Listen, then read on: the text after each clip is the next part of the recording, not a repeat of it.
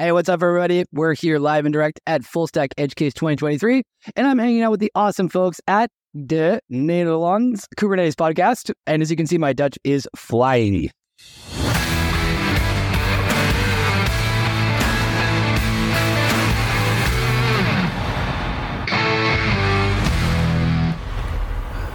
Welkom bij een nieuwe aflevering van de Nederlandse Kubernetes podcast. De podcast over Kubernetes voor iedereen vanuit Edgecase Utrecht. Ik ben uw gastheer Ronald Kers en ik zit natuurlijk zoals altijd weer met Jan Stomphorst. Hi Ronald, we zitten gezellig droog hier. Buiten regent het. Buiten regent het inderdaad, ja. Maar we hebben een mooie gast hier, Patrick Alders van Rockstars IT. Welkom, Ja, Patrick. klopt. Dankjewel. Hi, Patrick. Voor de mensen die jou niet kennen, zou jij aan de luisteraars willen vertellen wat je achtergrond is? Ja, ik, ik kom zelf, ik ben jarenlang software engineer geweest. Al, al vroeg begonnen, ook vroeg thuis al, al, snel vroeg begonnen met, eh, met computers. Mijn vader zat in een electrical engineering, waar hij al bezig was in automatiseren. Dus heel vroeg ermee aangeraakt. Heel vroeg ook Amiga en Commodore thuis. Dus een beetje verliefd geworden op de computer. En ergens op het moment dat het elf was, ja, ik weet nog niet wat ik wil gaan doen, maar iets met computers. Haha.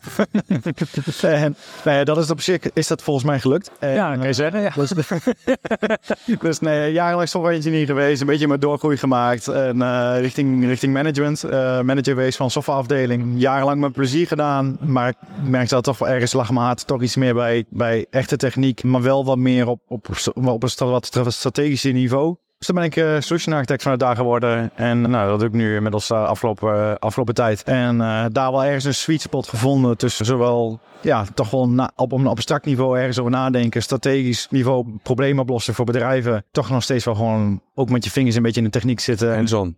gewoon lekker hands-on. Ook af en toe. Nog steeds Kubernetes clustertjes Gewoon, installeren. ja, ook nog steeds inderdaad. Lekker. Maar wel heel veel met een manual erbij, zeg maar. Van, oh ja, er was, was iets mee, zeg maar. Hoe moest ik Argo ook alweer eens deployen? En, nou ja, dat mag ook. Nou ja, het is altijd leuk om met je, met je handen in de modder te zitten. Toch af en toe gewoon. Ja, nou ja, dat, gewoon zelf, dat vind ik juist mooi, zeg maar, om, om juist zelf dingen uit te blijven proberen en een beetje te pielen wat. Soms heb je gewoon een brain fart en stinkt die een beetje en dan wil ik dat liever zelf ook al een beetje weten voordat ik, me, voordat ik hem loslaat aan de buitenwereld en iemand anders mij moet vertellen van Patrick, wat een het idee.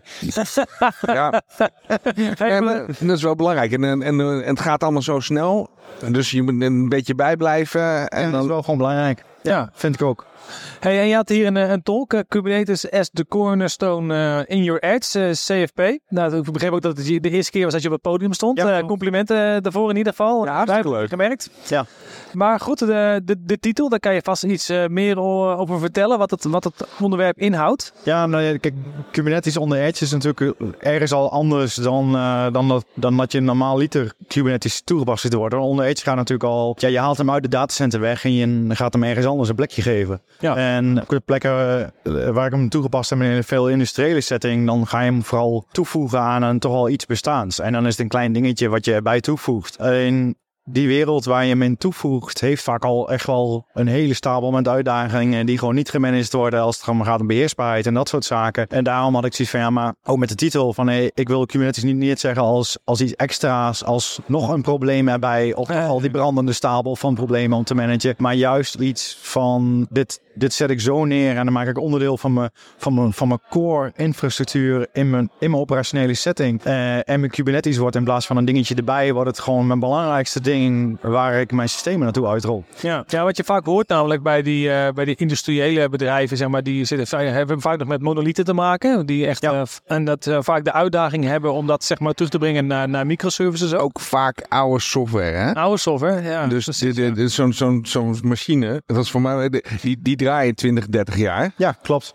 En dus die software die wordt één keer geschreven en dan, dan zijn ze er klaar mee en dan doet hij het. Ja, nou gelukkig dan niet altijd en niet altijd overal. Heel veel wel inderdaad hoor. Want je ziet ook echt wel dat heel veel software wordt als one-off geschreven. Of een, het wordt begonnen als een one-off en vervolgens wordt het honderd keer uitgerold. Of er draait nog ja, het, is, het is wel industrieel. Er staat een een of andere eh, prehistorische PLC-taal. eh Ja, oké. Siemens CRT wordt pre versie prehistoriek bijvoorbeeld. Nee, dat is wel, dat is inderdaad gewoon waar. Ook gewoon, je hebt gewoon te maken met monolithen als als het al vaak in, een- in, een- in een C-sharp omgeving is, dan, dan is het vaak al, dan, dan, heb, dan draait het nog op een .NET Framework versie en niet eens op Core. Tegenwoordig is het al zelfs niet eens meer een Core, is het, het woordje Core er ook weer vanaf. Maar, maar zo oud is het al. Ja, precies.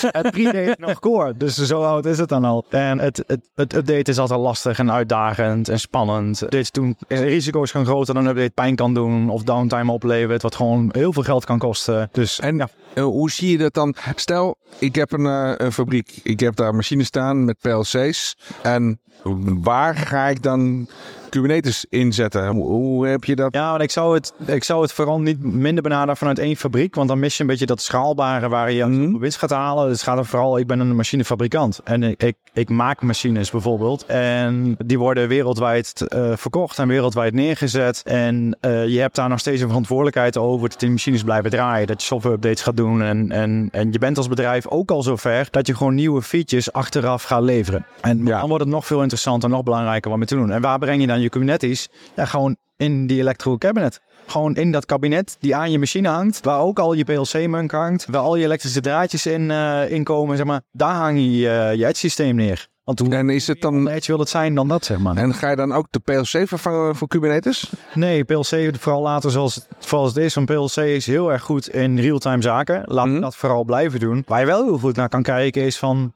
Welke, welke functies los ik nou allemaal op met mijn PLC-software? Dus heel goed gaan kijken van ja, kan dit iets een beetje minder? Het ontwikkelen van PLC-software is, is best lastig. En ook de omgevingen daarvoor, die, die zijn gewoon minder vo- volwassen en minder professioneel. Dus dat je bijvoorbeeld in Visual Studio Code en je hebt alles in de hand en je drukt op je, je, je debuggertje en, en allerlei monitoring unit testen. Ja.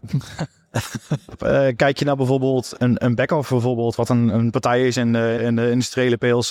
eh, zij hebben inderdaad unit testen net, nou niet eens zelf toegevoegd. Het is een side community projectje om te gaan unit testen met, met PLC. Ze hebben het net een beetje soort van omarmd. Het voor je, oh ja, eigenlijk is het al een goed idee. En ja, dit, is- dat is, dat is, dit is gewoon 2023, 2022. Ja, terwijl PLC's echt al stok oud zijn. Je zou verwachten dat ze daar veel meer... Ja, zou je verwachten. Maar heel veel teksten worden daar gewoon aan de machinebas gedaan. En dat is, dat is ergens heel jammer. Want wat de, de, beweging die je natuurlijk in de, in de wereld van IT al heel erg lang ziet, is doe je testen zo vroeg mogelijk. Ja. Want hoe meer shit, hoe vroeger je eruit haalt, eh, hoe meer waarde het oplevert, hoe sneller je waarde kan leveren. En dat doorcijpelen naar de wereld van PLC duurt gewoon. Dus eh, en aan de PLC zit de ingenieur aan de machine, real-time, op dat moment bij de klant die PLC te Ja. programmeren. Ja, of, Of die Ja. dat armpje wel goed dat potje pakt en dat potje ergens anders neerzet. Ja, Voor- nee, exact dat inderdaad. En dan misschien een parametertje net even aanpast eh, op zijn dev-machine. En dan nog een keer op run drukt. Dat hij zijn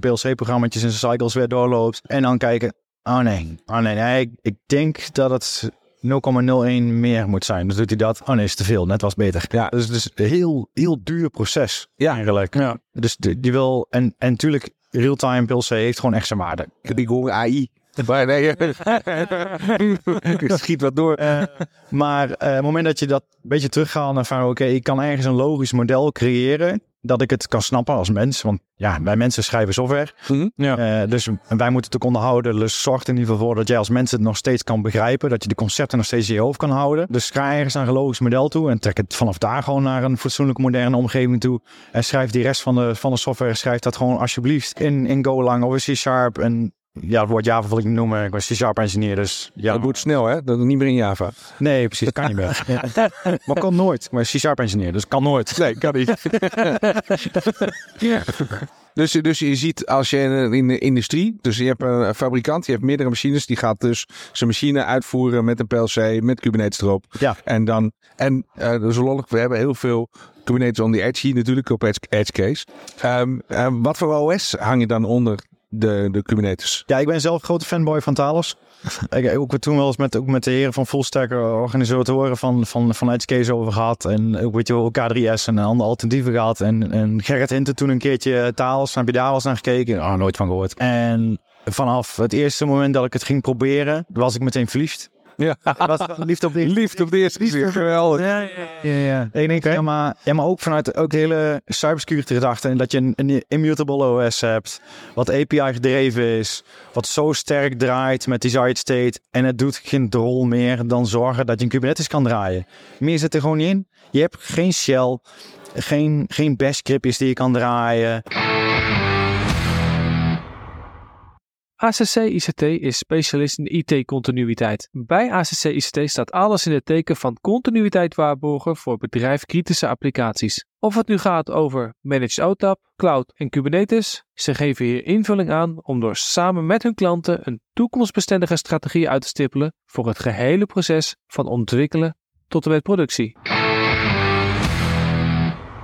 Nee, maar zou je dan eigenlijk ook niet zeggen, we hebben het iedere keer over K3S, maar zou je het ook niet voor K8S gewoon willen gebruiken dan? Was het, uh, dat als ik zo hoor iedere keer van, van uh, dat het over de, ja, over de Edge en over K3S. Ja. Maar we hebben ook nog de K8S, zeg Ja. maar. Weet je. Normale full-blown Ja, Kubernetes. precies, ja, precies. Ja. En wij, wat je vaak hoort is dat er Ubuntu onder draait. Maar je kan natuurlijk ook gewoon taal daar dan onder draaien voor je workloads. Ja, alleen wat Talos natuurlijk al uit de box al mee komt, is gewoon, is gewoon Kubernetes. En dan draait gewoon full-blown code. Oh, dat zit er al gewoon ingebakken. Oh, Oké. Het, het, het, het- dat operating system doet niks anders. Hoe, waarom gaan we daar niet heen? Want we hebben ook een tijd geleden hadden we CoreOS. Ja. Wat fantastisch was, was in mijn optiek een speciaal voor Kubernetes een OS. Maar Dat die, die, die heeft er niet gered. Nee, die hebben we niet. Nee, Die is hartstikke dood gegaan. ja, stekker uitgetrokken ergens onderweg een keer inderdaad. Ja. En eh, kijk, het, voor Thales zit natuurlijk ook erg risico in. Het moment zij dat, dat zij die tractie niet kunnen halen. Kijk, de community rondom Thales is nu is groeiende. En steeds meer mensen enthousiast. Eh, de partij Sidero erachter heeft nu ook een, een product Omni erachter. Waardoor ze in ieder geval een beetje cent in de, in, in de bak krijgen, zeg maar. Waardoor ze dat ook weer in iets als Thales kunnen investeren. Wat super gunstig is.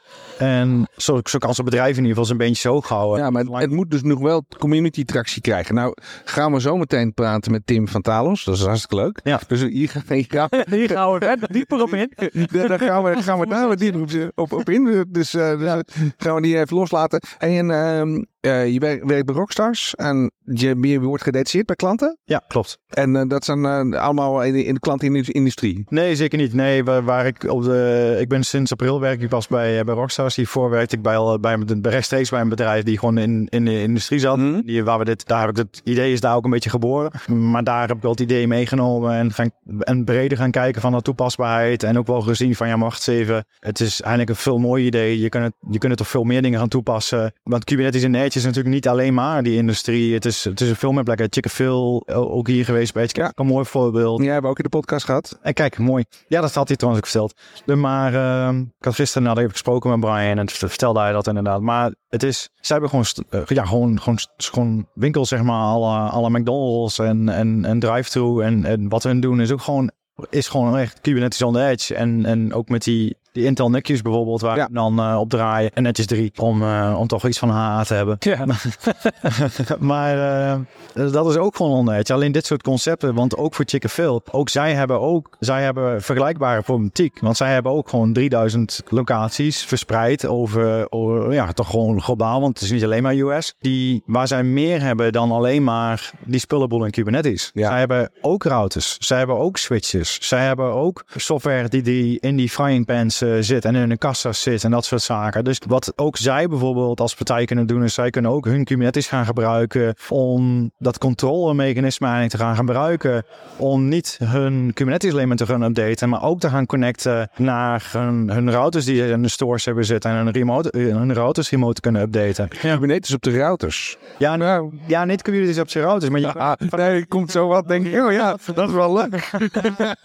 ja, Kubernetes niet, maar ik weet bijvoorbeeld eh, Cisco draait. Je kunt gewoon Docker containers op Cisco router draaien. Ja, Dus nog geen Kubernetes. nee, dat komt wel. Uh, dus dat is een eerste stap.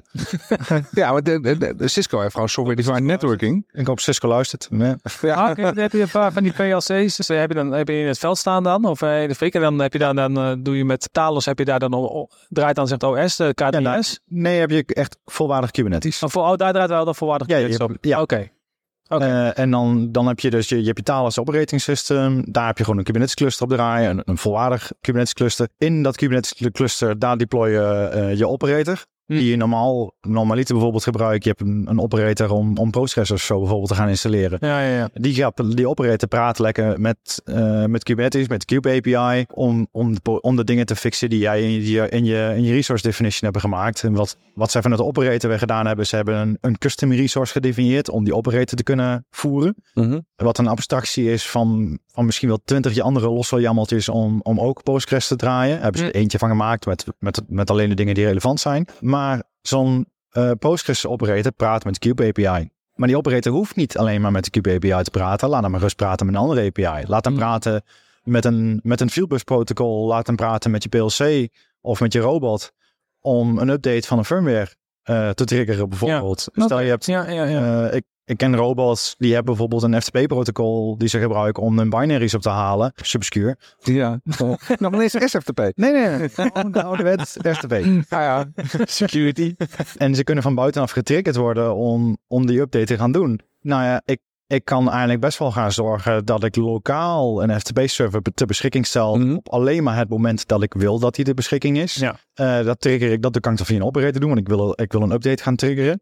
Vervolgens kan ik dat signaal naar die robot, die kan ik ook wel via die operator geven. Maak een API-koppeling met die, met die, met die robot. Ik zeg van, hey, update en, en, eh, en haal hem af van je geconfigureerde FTP-server af. Die connect, die doet, die doet dan netjes, die doet netjes zijn ding. En vervolgens eh, haal je de data weer terug. Welke versie van je firmware op dat moment bijvoorbeeld op die, op die robot draait. Ja. En zo kun jij via Kubernetes je firmware op je robot via een operator die je zelf gebouwd compleet beheren op exact dezelfde manier waar je ook je resources in Kubernetes gaat beheren. Dus via desired state met een GitOps engine erachter Op een universele manier. op een universele manier inderdaad. Worden we blij van. Ja, we hebben altijd maar de, de afsluitende vraag die we stellen aan onze gasten. Waar zie jij de, de toekomst van eh, Kubernetes? Eh, ja, ik hoop ergens dat, dat nou ja, met dit soort initiatieven dat, dat de toepassing van Kubernetes inderdaad gewoon inderdaad veel groter wordt dan dit. Dat, Op switches. eh, Wie weet. Ja, firewalls, switches, overal. Ja, overal. Alles. maar dat, dat wat is het, natuurlijk blijft het gewoon een technische oplossing die, die een specifiek probleem moet gaan oplossen.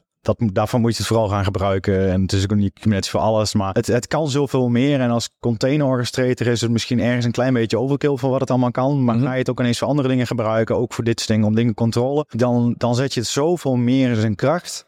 En kun je het veel meer daadwerkelijk als, als cornerstone, als core ding gaan gaan gebruiken in je systeem. En dan kan het zoiets krachtigs worden in, in welk IT-systeem dan ook. En dan hoeft het helemaal niet onder Edge te zijn, maar dan kan het ook prima in je datacenter zijn. Waar je gewoon je operating system gaat beheren via Kubernetes. En de routers en switches hebben datacenters ook. Ja. ik zie eh Markt. Maar, ja, ja, ja, wie weet. We houden het in de gaten. Ja. Hey Patrick, super bedankt voor, je verhaal. En Ja, eh, we houden het in de gaten. Jullie ook dank. ja, tot de volgende keer zeg ik. eh. Tot Ja, de volgende keer. Dan laten we dat doen. Oké, bye. Hoi. Hoi. Wil je interactief met Kubernetes aan de slag? Ga dan naar k8spodcast.nl slash masterclass. Deze podcast is een initiatief van ACC ICT en wij zijn te beluisteren op onze website k8spodcast.nl via Spotify, Apple, Google Podcast en alle andere favoriete podcastproviders.